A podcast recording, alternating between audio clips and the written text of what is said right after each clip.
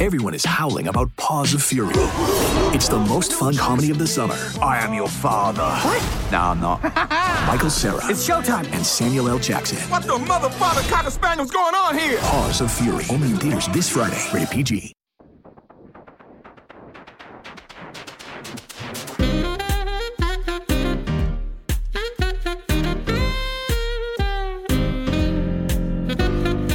Hi, everyone, and welcome to Shortcomings, a Sex and City podcast brought to you by The Dip. I am your host, Samantha Bush, and of course, I'm joined by Chris Lewis. Hi, Chris. Hi, how are you? Chris, it's been weeks. It has been almost three weeks since we've recorded. We took a week off. I want to say it felt like a break, but given everyone, like, where are you? Yeah, the people wanted to Didn't know. feel like I had a break from you people as much as I wanted one, but. You know, I was a little under the weather and then needed to go on like a little vacay, plus was super busy with work. And Sam, where were you? I was down bad with COVID for two weeks to the point, I mean, I like my voice still is not 100%. My brain is functioning at about 80% capacity. Um, and it was already working at about 50% deficit to begin with. So Right, 80% so like of only 50 is tough. right. We're we're we're making it work. Um yeah, so I was really really sick. So I really appreciate everybody's well wishes, kind words, mean words about how they needed us words. back. And we're back. We're back. We're back. We're back. And, and we're back on season 3. Uh, You know, I don't know how I would feel if we if this happened to us and we were like coming back to like the Twister episode of season 2. I might not have come back. I would have been like, I can't. Actually, this is divine intervention end. and let's move the fuck on. Yeah. Well, I was hoping to report on after my little Broadway jaunt, you know, Plaza Suite, and be able to give everyone a review, but someone else was damn bad with COVID, and that is Sarah Jessica Parker. Our girl. So they canceled my performance. I will be seeing it at a future date when she is in it. She did get it from Matthew Broderick, who famously is a demon like all men. Yeah. But you what else did you see while you were in New York? Oh, you know, I saw Harry Potter, which was a piece of shit, but was quite. What's the, word? Visually beautiful. Like there was some stuff in it that was some of the, I mean, just true theater magic in a way like I've never seen. Like every five minutes something happened, and you're just like, how did that happen? I've never seen like that kind of special effect in a movie. That's so cool. So that was like, while I thought the show was a disaster, like in terms of Oh, its okay. script, I thought it was beautifully done. I also saw Company for the second time, starring my queen Patti LuPone, and someone who appears in this episode of Sex and the City is also a star of Company. who? Kevin. Kevin? Kevin was his name not Kevin? No, was that name? was totally his name, but I'm just like he's Was in his name company. Kevin?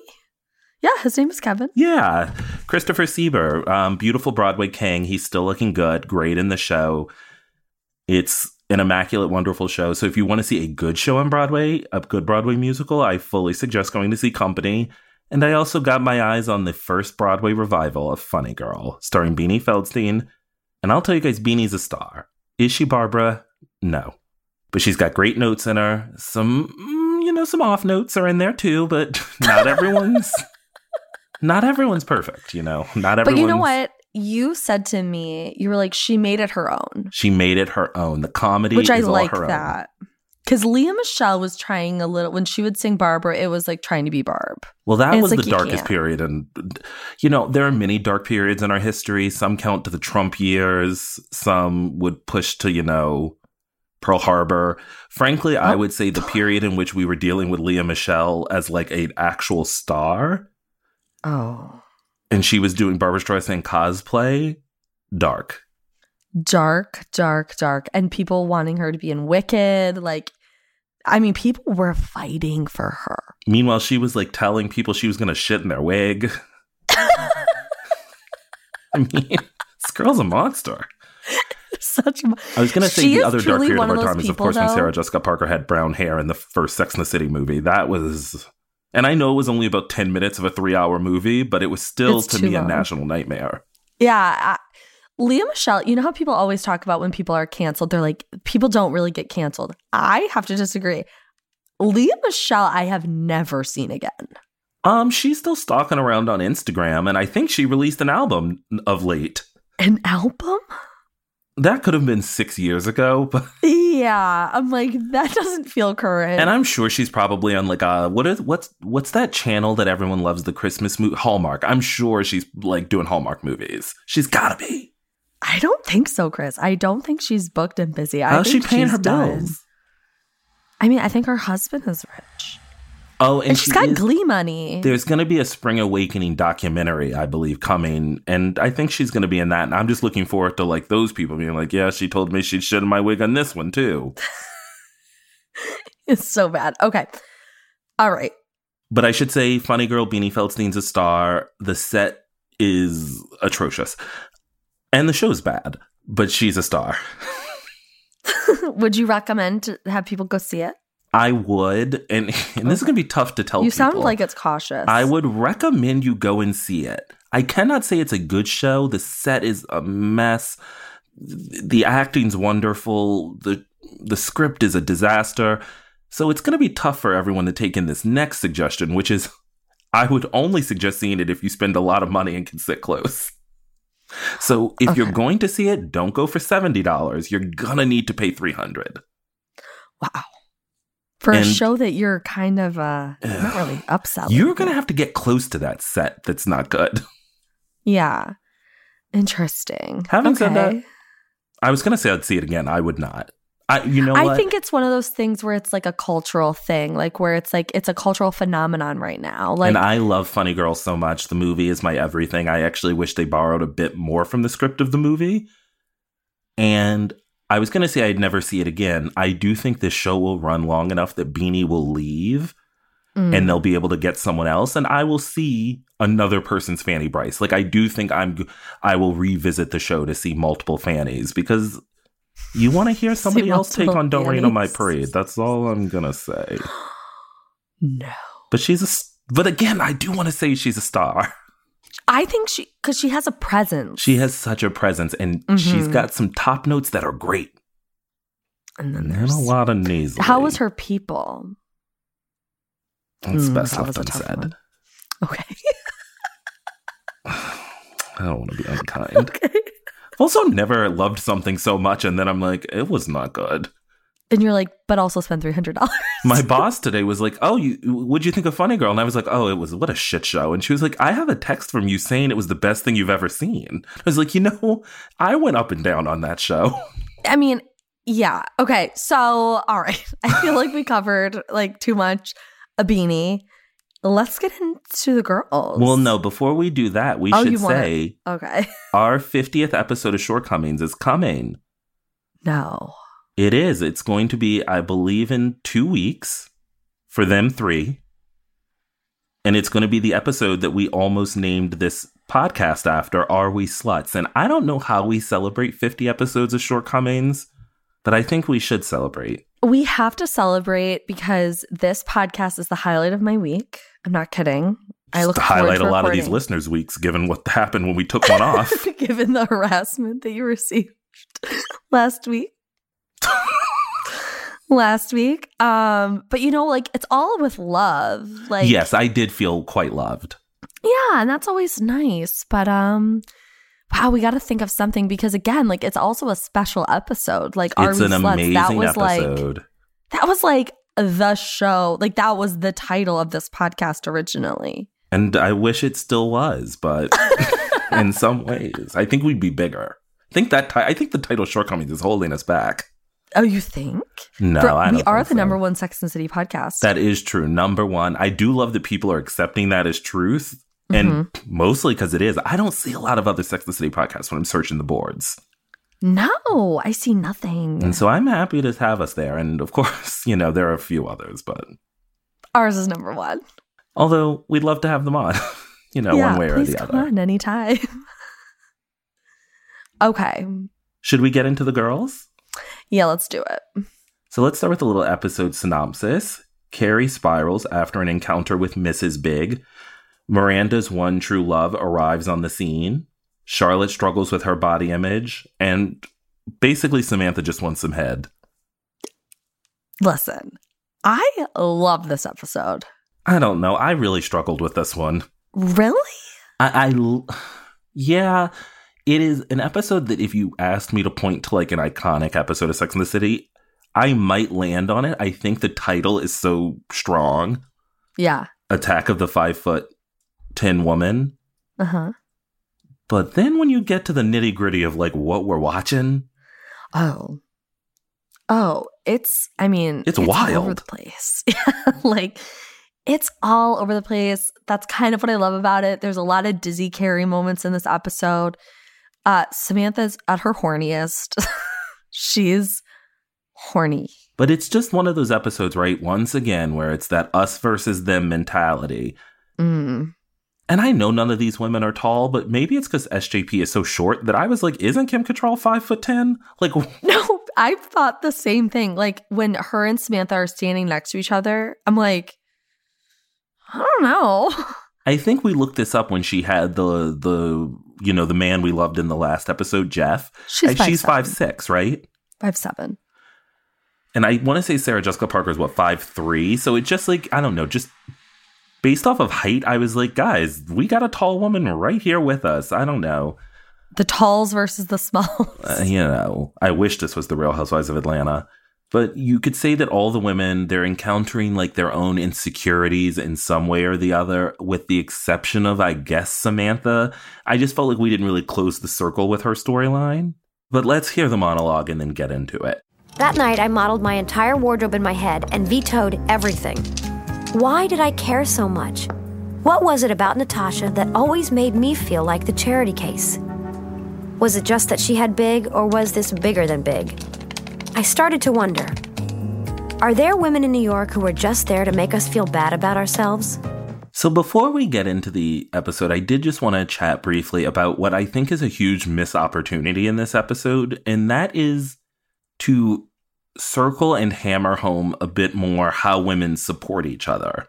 Because I I think that right that monologue is about the idea that Natasha exists, which by the way, what a main character in syndrome to be like this woman exists solely to make me feel bad. She can't be doing anything else with her life.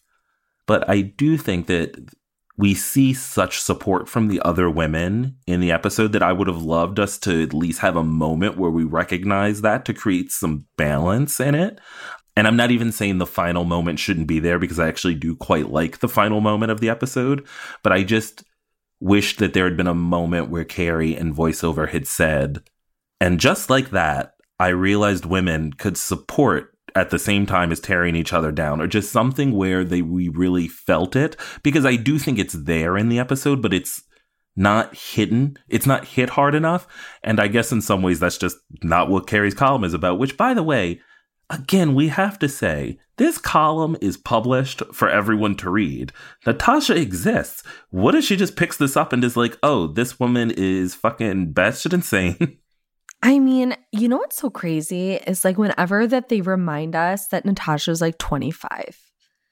Because I think the actress who plays her plays her so much older in my like in my like looking at her, I'm like that woman is not 25 years old. So it's like I forget. Yeah, but that's supposed to be right. The thing about Natasha, she's both 25 and yet more like sophisticated than Carrie. Right. It's just like so it's this idea though that like Carrie is, hates this 25 year old girl Who's done nothing to her.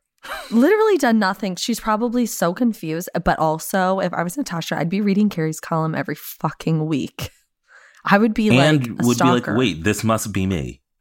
yeah, I'd be like, oh, There is hmm, just something that I familiar. I do wish that the show, other than the big moment, right? There is the moment when she goes to Napa and Big says, I read your book and it's shown me like how bad I was. And she says to him, like, well, you read my column. And he says, not all at once. So we are aware that the column exists. We're listening to it through the voiceovers. These characters can read this. It doesn't make any sense to me on occasion how we do that. Like how Carrie's writing this and Natasha isn't later like this woman's unhinged, insane, nuts, never to be talk, never to be spoken to again. Yeah. Maybe I need to call the cops. Well, I mean, we saw it like with uh, John Slattery when he read about himself in the column about the pee. Yeah, and even it's in like, the episode, he says like, a he says earlier in the episode, "Who's the handsome Politico you were writing about?" So Right. we know that these people are reading this. Like, it does not make sense to me that the show picks and chooses when Carrie's column is she's confronted by the reality of like, "Hey, I'm just writing about my everyday life." I mean, unless like we're supposed to assume that like Natasha wouldn't read the mag, like read the newspaper or something like that, which I think would be fine if Yeah. somehow it was the story was that Natasha and Carrie never meet, right? That Carrie is always seeing Natasha, but Natasha isn't seeing Carrie. But because Mhm. they interact, they're right. She wrote her a note to her home. She absolutely is reading this crazy woman's column and seeing, like, wow, she spent a whole week, maxed out her credit cards. She's down bad. Mhm. the way that that would give me a fucking boost. I'd be like, this woman is like obsessed. I would just be terrified and like maybe say to my husband, stay away from her. like, this is not someone we see anymore. but let's chat about old Charlie because this is of the Mm. two storylines that are fairly slight. I feel that this one is just like, huh? So she isn't feeling very confident about her body, and they go to a steam room, and she is all bundled up. And I kind of felt like Charlotte, there is no world in which I would just sit with other naked men, and certainly not my three best friends just completely nude. Ever. Never. I don't know. You just don't do that. I mean, uh, Chris, I, I think it might be an older generation like, thing because when you go to the gym, which I don't do often, you f- do see, you know, the elder gentleman just like dicks out. Dicks out. That's how older women are too, like with their breasts.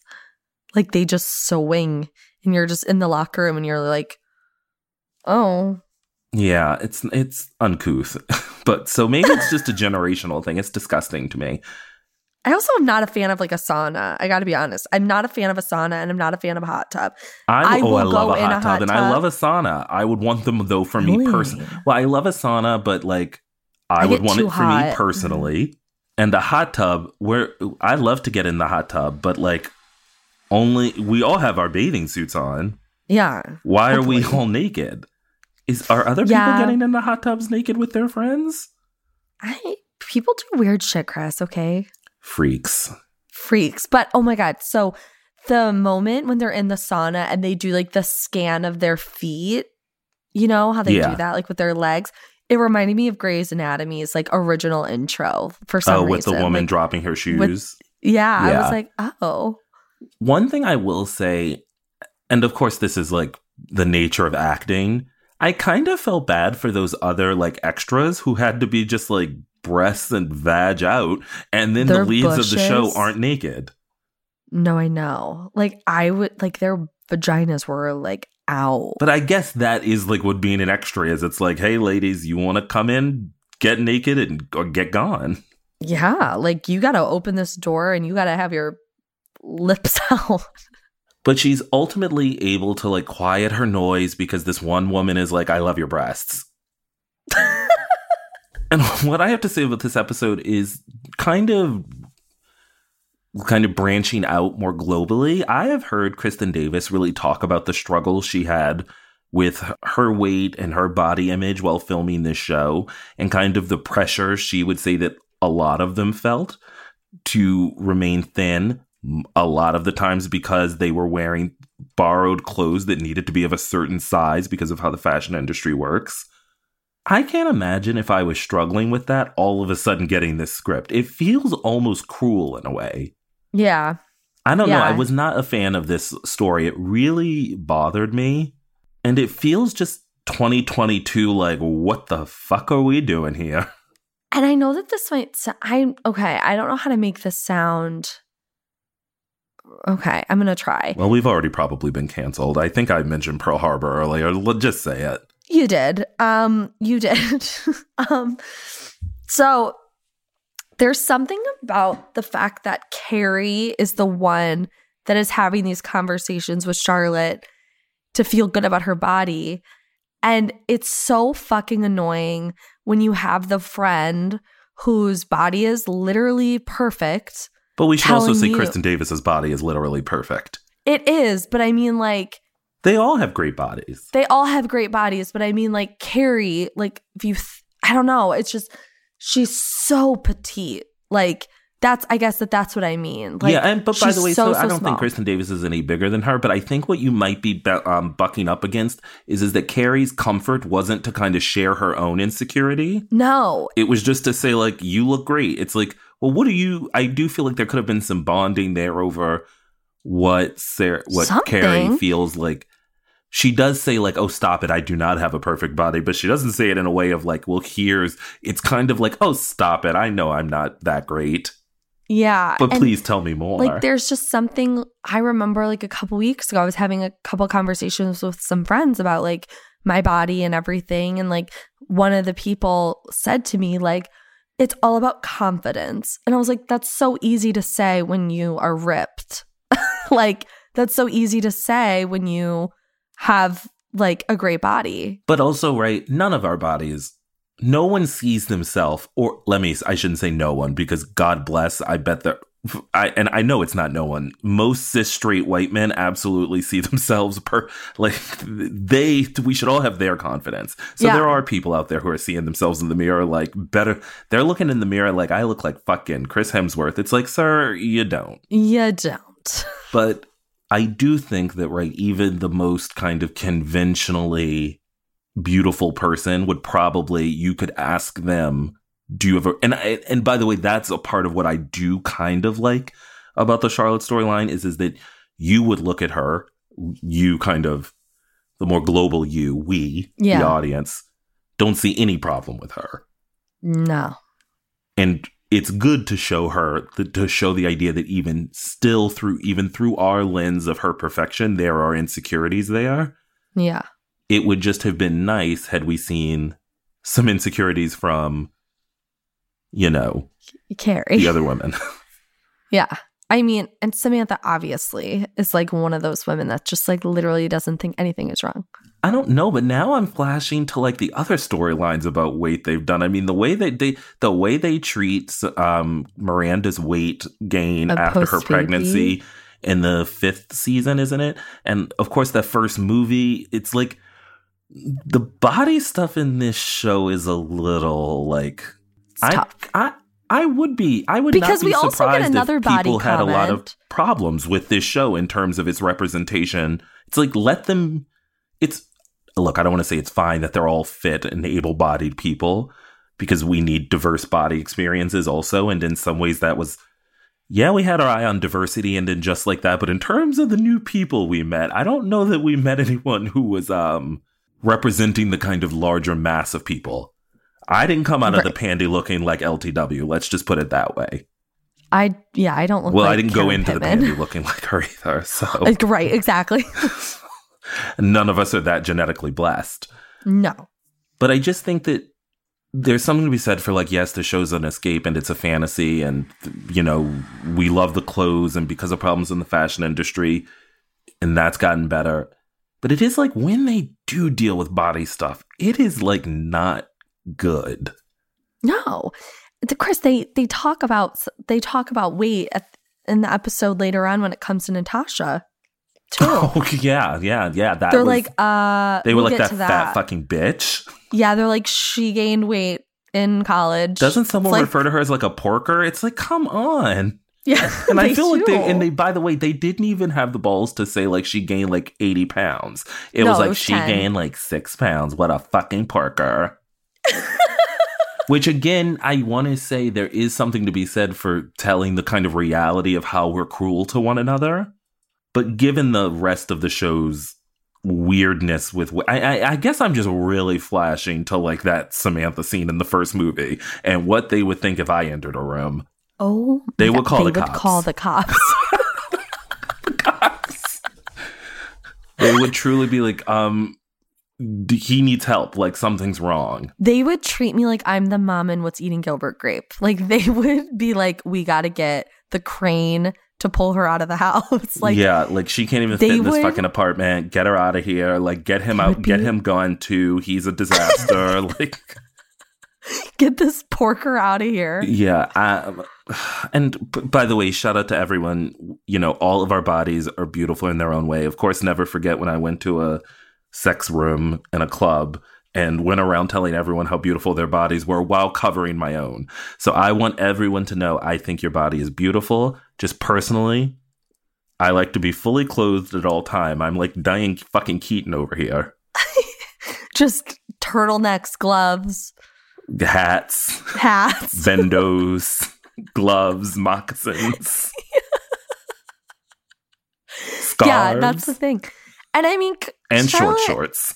But that's the thing Carrie kind of says to Charlotte, though, at one point where she's like, listen, you can talk about me in these such like a positive way. Like, why can't you talk about yourself like that? And it's like, well, that's a struggle for everybody. yeah, that's life. That's all of us.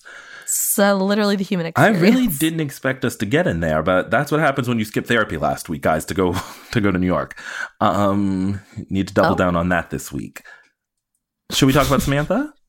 Yeah. Let's talk about horny girl.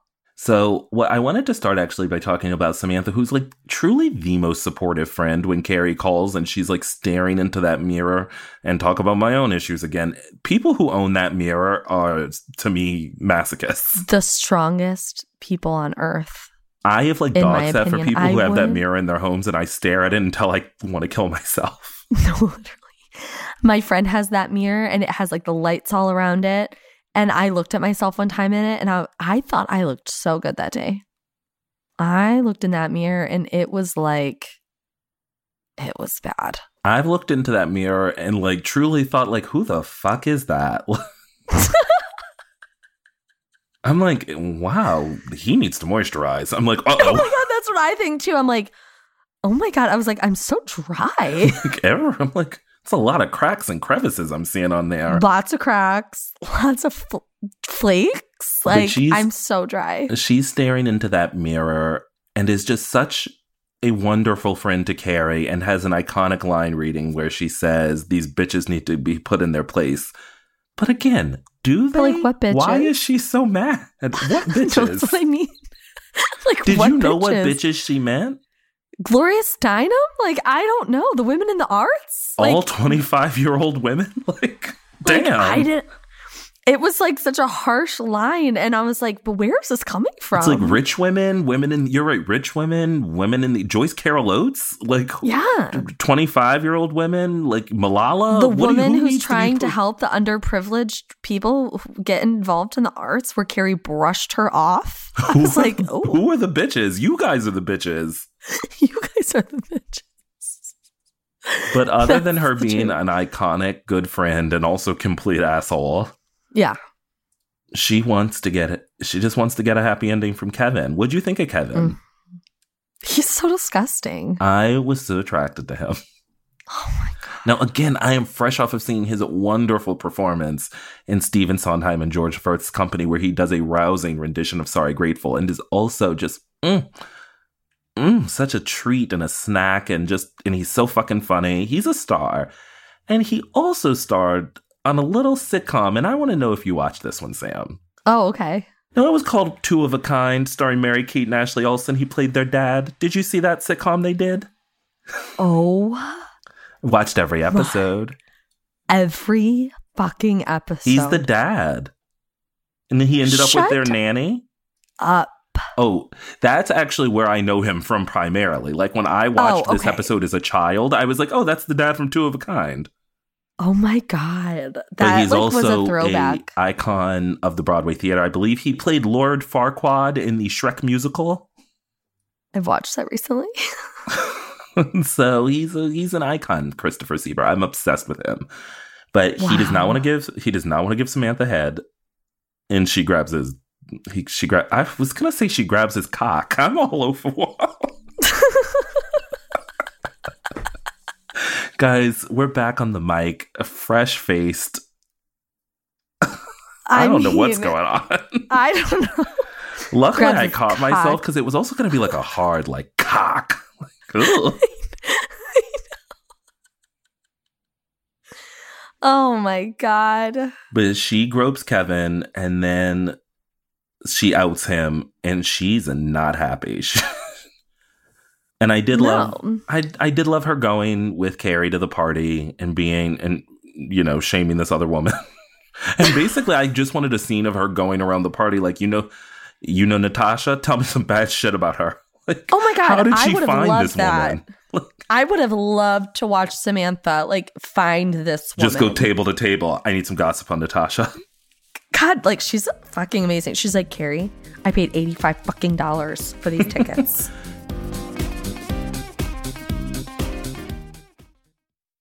What exactly are microplastics?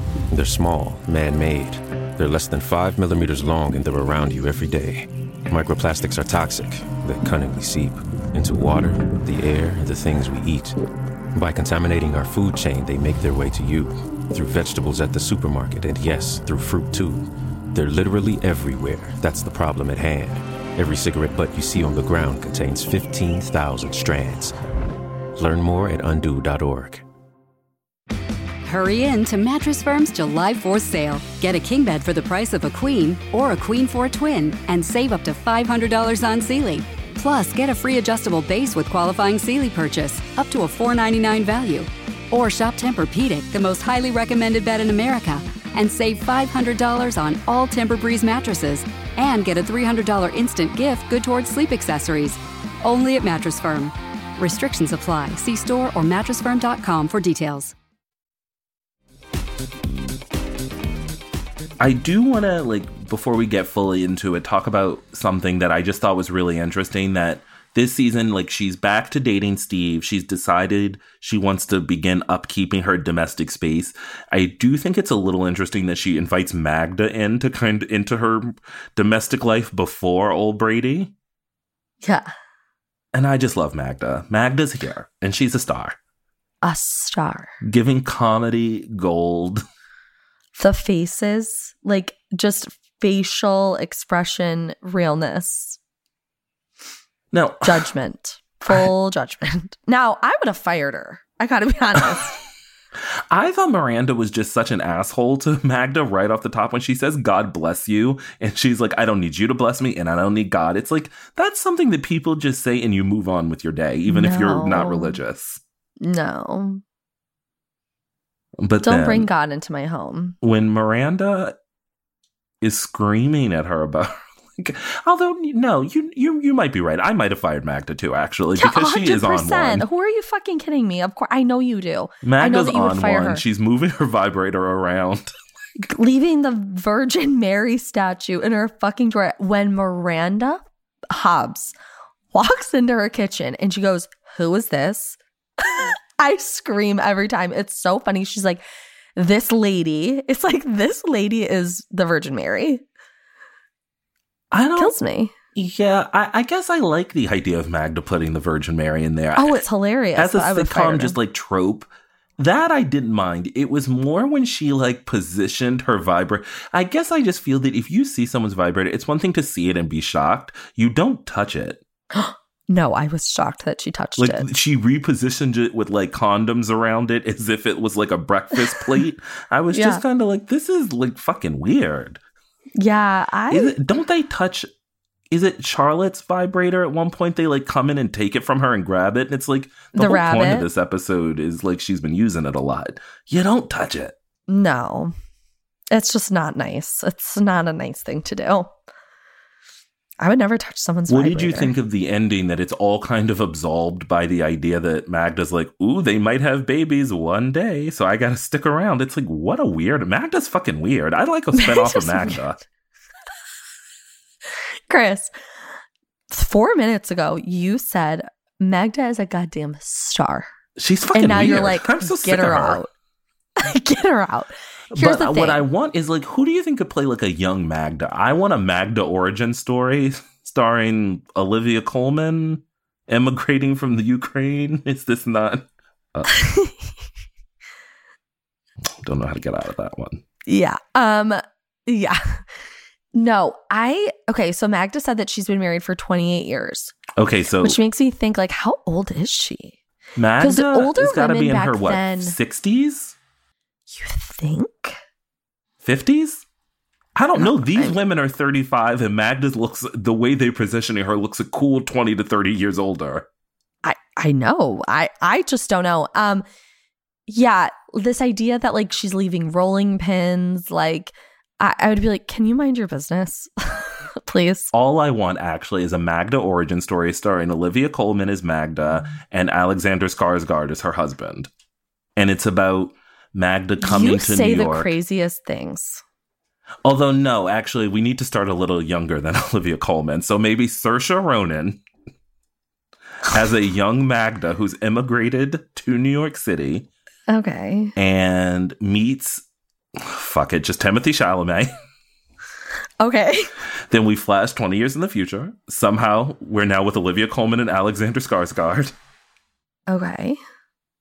And we meet Magda's children. I would watch a Magda show. Um. So Carrie, let's just talk about Carrie. Samantha, we're done. We're done. We're done with Samantha. We're done with Miranda. We're done with Magda. Um, looking forward to the HBO Max original series Magda! Exclamation point. Carrie. Carrie. So while I dislike this episode thoroughly, it does have one of my favorite Sex in the City scenes ever. The reveal of the wedding announcement, Charlie and Carrie going back to the apartment and reading it. It's Sarah Jessica Parker, the actress. actress. It is one of the most well performed scenes that we see on the show. And actually, before we get into that, did you not think it was a little weird that they're like at brunch looking at these in the first place? Like, what would you say is the version of emotional harm the girlies are doing today? Scrolling on Instagram. But on Instagram, would you just see a bunch of brides? I mean, yes. You click on the like- right hashtag, I guess. Well, it's like if you look, you know, you're like, oh, I know this person. Like, oh, they're engaged. Like, oh, this Ah. person's married. I just thought it was like, why? What a bad way to spend your brunch. Like, hey, I want to want to like basically harm ourselves emotionally, and Well, that's Charlotte for you. that's true. I want to look at what I don't have. Yeah. But to get back to it, I do just think it's such it's first of all, it's a great piece of writing. The while it sucks to have this us versus them mentality, I do think it is so realistic, the constant juxtaposition between yourself and any other person um who might be seen as right like I would never feel that way about a woman, but I might feel that way about another gay man, whoever it would be who feels kind of antagonistic in your dating life, your dating and Yeah. sexual life. Um, I mean, it's never easy like to watch the person that you had a relationship with move on, and it's even worse when they move on with someone who has like their shit together, they're cute, like like you can't even like I don't know. I found it quite easy to let most of the men go. It's just like, oh, good riddance. And I, even if you left me, I'm kind of like, you get gone. there's only like two people out there that like I if I ever saw them out with their person, I would be like I would probably throw up. Oh, you know what? There is like, well, not now, but it did once happen to me. And the friend I was with, he was like, I've never seen you behave this way. Like you're you to your shaken to your core like a rattle. You were like upset. Yeah, like typically I know exactly how to handle situations, and I was like, gag gag." He was like, "You seem to be breaking down." You're like you have no idea. But Sarah Jessica Parker, she's giving acting. I love when she says when she re- says she's this, she's this, she's this, and I'm the sex column they run next to penile ads. It's just so heartbreaking. Um, and she employs this thing that I think can be so powerful that actors do, but only when done rarely. Is which is to hide your face in the way that you would if you were embarrassed by your feelings. It doesn't happen a lot because as an actor, it's like, well, I need to show my performance. And I'm thinking of one actor, the actress who plays Teddy on Grey's Anatomy does it a lot. And I actually am like, well, now I'm starting to wonder, like, are you capable of crying or do you just hide your face because you can't? Like Alexis Bledel. Well, Alexis Bledel, she doesn't pretend to act. Acting is not something, you know, much like J Lo's um recitals. Alexis Bledel is not interested in acting, although I've never seen uh, The Handmaid's Tale, and she is, of course, an Emmy Award winner before Lauren Graham, which is disgusting to me. Should we move on? Yes, please. So she's shopping with Miranda, looking to buy some clothes she basically can't afford, and they run into Natasha, who is yet again in her winter whites, Always. never not dressed like a bride, and Carrie's naked. What did you think of that scene? Because I think this is a pretty impactful scene for I, I think the Sex and the City kind of universe. I love this scene and I love it even more when you when Carrie like pulls Miranda back into the dressing room and you hear Miranda go, "Oh my god." The number one thing I was thinking though then is like you realize she can hear you. Yeah, but it's like it's such like a real thing that I think that they like had to like portray, like get it out there so you can like really get what's going on. And it's like I've been there, like where you run into someone with your friend and you're just like, "What the fuck was that?" I will say if I had. Sarah Jessica Parker's body and someone saw me in my bra and panties, I'd be Oh like, my god. bitch, I look better than you right now. like That's what I mean. Like they act like Sarah just they act like she doesn't have the body that she has. And it's mind blowing. And it also frustrates me to no end that they act like Carrie doesn't work out. I'm like, Sarah Jessica Parker doesn't just have like a good body. She's like jacked. and yet I can't picture Sarah Jessica Parker working out. she probably dances. Yeah, like I could picture her like I take a ballet class on my way to coffee every morning, but I can't Yeah. picture her like going w- I can't up in the gym like, working on her fitness. No. But Matthew it's just Broderick so is funny not her to witness. me. I don't like Matthew Broderick. Uh, you know, I'm quite attracted to him in the 80s and talk about letting himself go. That's Although, you know what? Sarah, come on the show. we love Matthew Broderick. love. Love. Huge fan. Icon. So she decides to go to this luncheon. Now, you did text me something earlier. I can't, did not know what you're talking about. You claim she takes her shoes off at a luncheon? Oh my God. When she's out with Charlotte and they're at that dessert place, she takes her fucking shoes off in the restaurant to try on her new ones. oh, I, th- she takes them fully off. I thought she Yes. just takes the shoes out of the box. No, she takes off her shoes and puts on the new ones. Oh, you see, no, that would be disgusting to me if a man did it because socks would be involved. But there's No, something Chris, about this is disgusting. because isn't it just a heel? I assume. She's taking her shoes off in a restaurant. Yeah, but it's such a quick transition. I don't really no, have a problem with that's that. unhinged. That's Dizzy Carrie moments. Like, no, I- I'm gonna give her a pass for that. That to me is not as bad as knocking on the window. I just feel like it's just you know you pop one on, you pop it off. I'm good on that. no, absolutely. If I have to, I don't want to see anyone's toes. I don't know. I didn't mind it. Now, what I hated was Natasha not being at that luncheon because she is she's supposed to be there. She should have gotten her I ass have a up. question. Yeah. Okay, so I've watched this episode millions of times throughout the years, okay? I've never once thought for a second that Natasha isn't sick. But when I watched it this time, I'm like, is she sick or is she avoiding seeing Carrie? Like, what are your thoughts? You know, because she does know that Carrie's going to be there and she's probably like, I don't want to see you. I think that's a really interesting thought. I never questioned whether or not she was actually sick. Yeah. If only because I think that the conceit of the character of Natasha is that she's unbothered. okay. So that's what you think. You think she's unbothered. Like, it doesn't sit in my spirit that this woman would avoid Carrie for a social, at a social function. Okay. That I've she is someone just- who cares about heirs and, like Charlotte, like, I think her duty to be there would supersede her desire to not see Carrie. I wish though that that was true, and we saw that. It, like if when they have that lunch later, she says, "I haven't tried to avoid your ass by pretending I was sick." I would need it to be. I would need it somehow to be textual. Got it. But I like it as an idea, and I wish it was explored. But I, I think she was probably sick. Okay. I've always just like I never thought about it like, oh yeah, she wasn't sick. And then this time I watched it, I was like, maybe she wasn't, and she just wanted to avoid Carrie. Remember when we thought I in just like that, like Natasha was going to be like in every episode? We like What fucking idiots. when it was like maybe Natasha's going to be one of our new girlies. We the things that we thought we were gonna get. We thought we were getting Aiden. We thought we were well, gonna get okay, but like, that's John Corbett just lied. I don't. I know, He, they were He did literally say, "Hey, I'm gonna be on and just like that." they were so pissed Yeah, about that. And I guess too, like after the first episode, when we got the cameos of like the Bitsy and um Sharon, Susan, Susan Sharon, Sharon. I was like, oh my god, we're gonna get so many oldies. Look, we can't get into the problems with just like that. I'm just saying, it just still haunts me.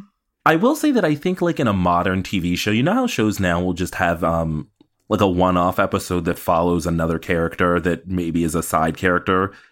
I feel like in a world I'd like to see an episode about Natasha that did ex- Oh, same. I want to know who she marries. I want to know who who her kids are. Do her kids go to school with LGW's kids? Do they know each other? Like, I don't even mean just and just like that. I'd like an episode where we followed like I think if this show was made now, there would be Mhm. a more concerted effort to care about Natasha. mm, I'm not saying that rather would be the- than make her like the other woman. If only by the way that it would help strengthen our like dislike of Carrie's choice to sleep with Big. Yeah. And I like to see kind of their marriage. It would remind me almost, and maybe not a full episode, but do you remember in Gilmore Girls when Rory sleeps with Dean, and then the opening of the full Yeah, they fifth show the two season is Dean with. Lindsay, Yeah. so that you see like, oh, Dean's a liar and Lindsay is trying. Yeah. There would be something if there was like one scene where we got to really see what Natasha's life is like. hmm but the show is so limited in its scope and i think that's a real detriment um but you know never forget us screaming at each other at like 8 15 a.m about natasha so i'm natasha hive We've never fought like that. I, brian basically had to say this has got to come to an end Yeah. Brian was like, Chris, stop being so mean. i was like shaking like this is inappropriate how dare you d- claim this woman owes this fucking crazy bitch anything no, and I was like, Natasha's dramatic as fuck. Natasha is so just like- cold and rude. I'm like, cold and rude. She's a Yeah. boundary queen. I was like, get over it, bitch. Okay, we don't need to go back down this road. So she doesn't show up to the luncheon. We talked about the body shaming, and the episode ends with Carrie receiving a note from Natasha. And Oh. while I hate this as kind of a character trait of someone, it is so relatable, and I would absolutely do this when she receives the note and sees that Natasha has used the wrong form of there.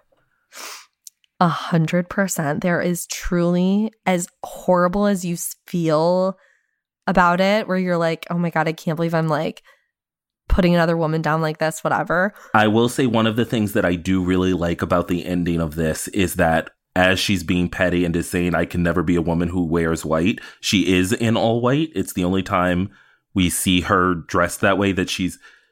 There's this idea of like maybe she's grown a little, but the petty pulls her back. Yeah. And I think it's a great ending of a Sex in the City episode and one I think about a lot, but damn if it's not a perfect example of that awful us versus them thing that just the show cannot help itself but fall into. But it's, It's, something the show can't help, but it's also something people can't help. I know, but do we need to It's glorify it? unfortunate. No, of course not. I guess we do, because it is my favorite part of the episode. It's the most relatable part, unfortunately. A couple of weeks later, I got something in the mail from Women in the Arts. It was a thank you for attending, signed by Natasha. Game over. I had to accept the fact that in life, some women are simply better, and no amount of shoes or lack of pastry or making of pies will change that. I will never be the woman with the perfect hair who can wear white and not spill on it, and chair committees and write thank you notes, and I can't feel bad about that. Sorry I couldn't be there. T H E I R. but I could feel good about this.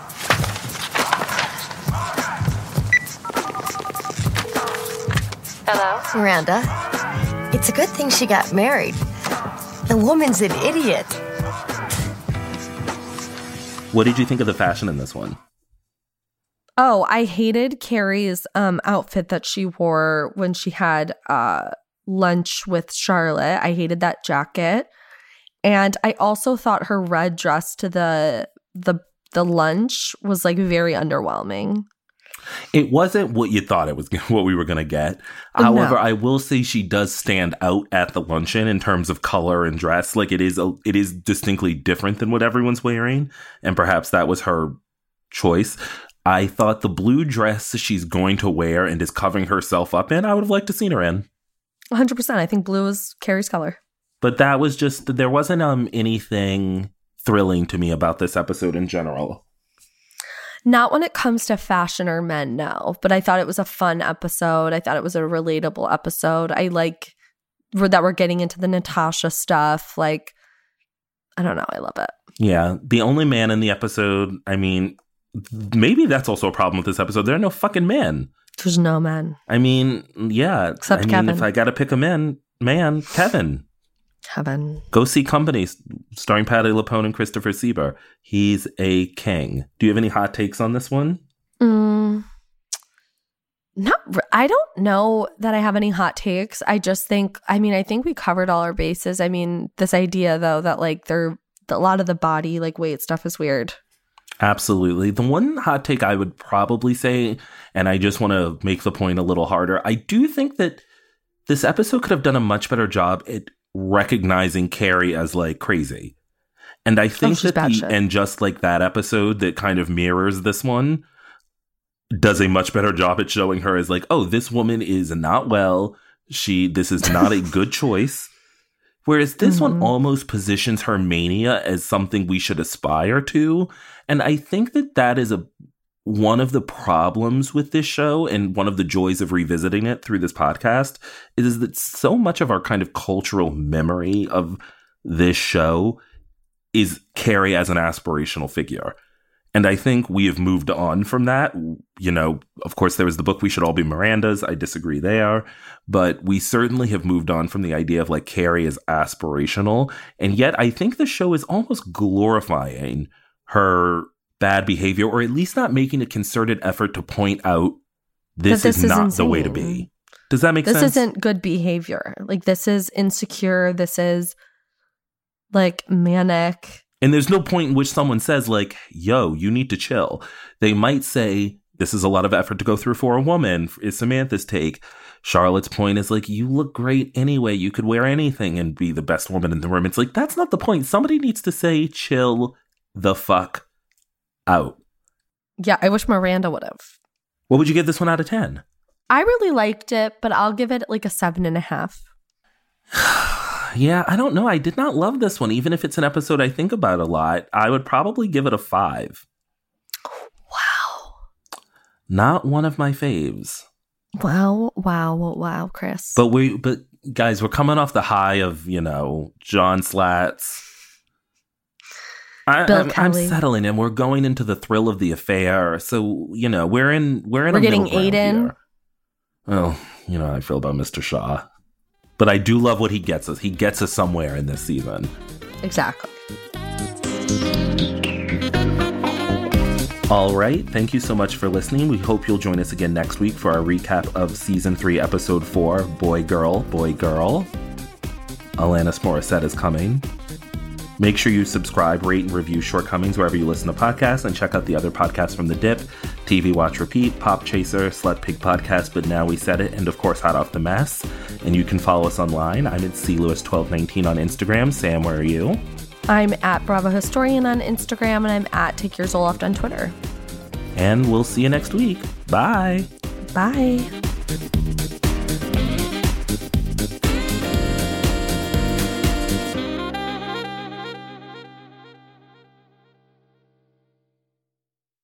You know those cigarette butts that you see every day? They're made of microplastics and they line our streets and waterways. On California beaches, they're the number one plastic you'll find. Over 35 years, cleanups have collected millions combined. But no matter where you see them, they're all getting smaller, eventually leaching into our food, our air, our water. The tobacco industry's to blame for all of the harm that they do. For the harm to the people we love, and the harm to you too. Learn more at undo.org. At Progressive, we know there's nothing like the feeling of riding a motorcycle with your crew on the open road. That symphony of engines roaring in perfect harmony. It's a feeling that would be impossible to recreate on the radio. Until now. Hit it, Jerry.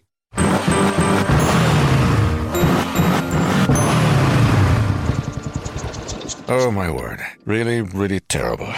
Was that a glockenspiel, Jerry? Quote with Progressive and see if you could save with America's number one motorcycle insurer. Progressive Casualty Insurance Company and Affiliates. Uh, no, no, Jerry. It's over.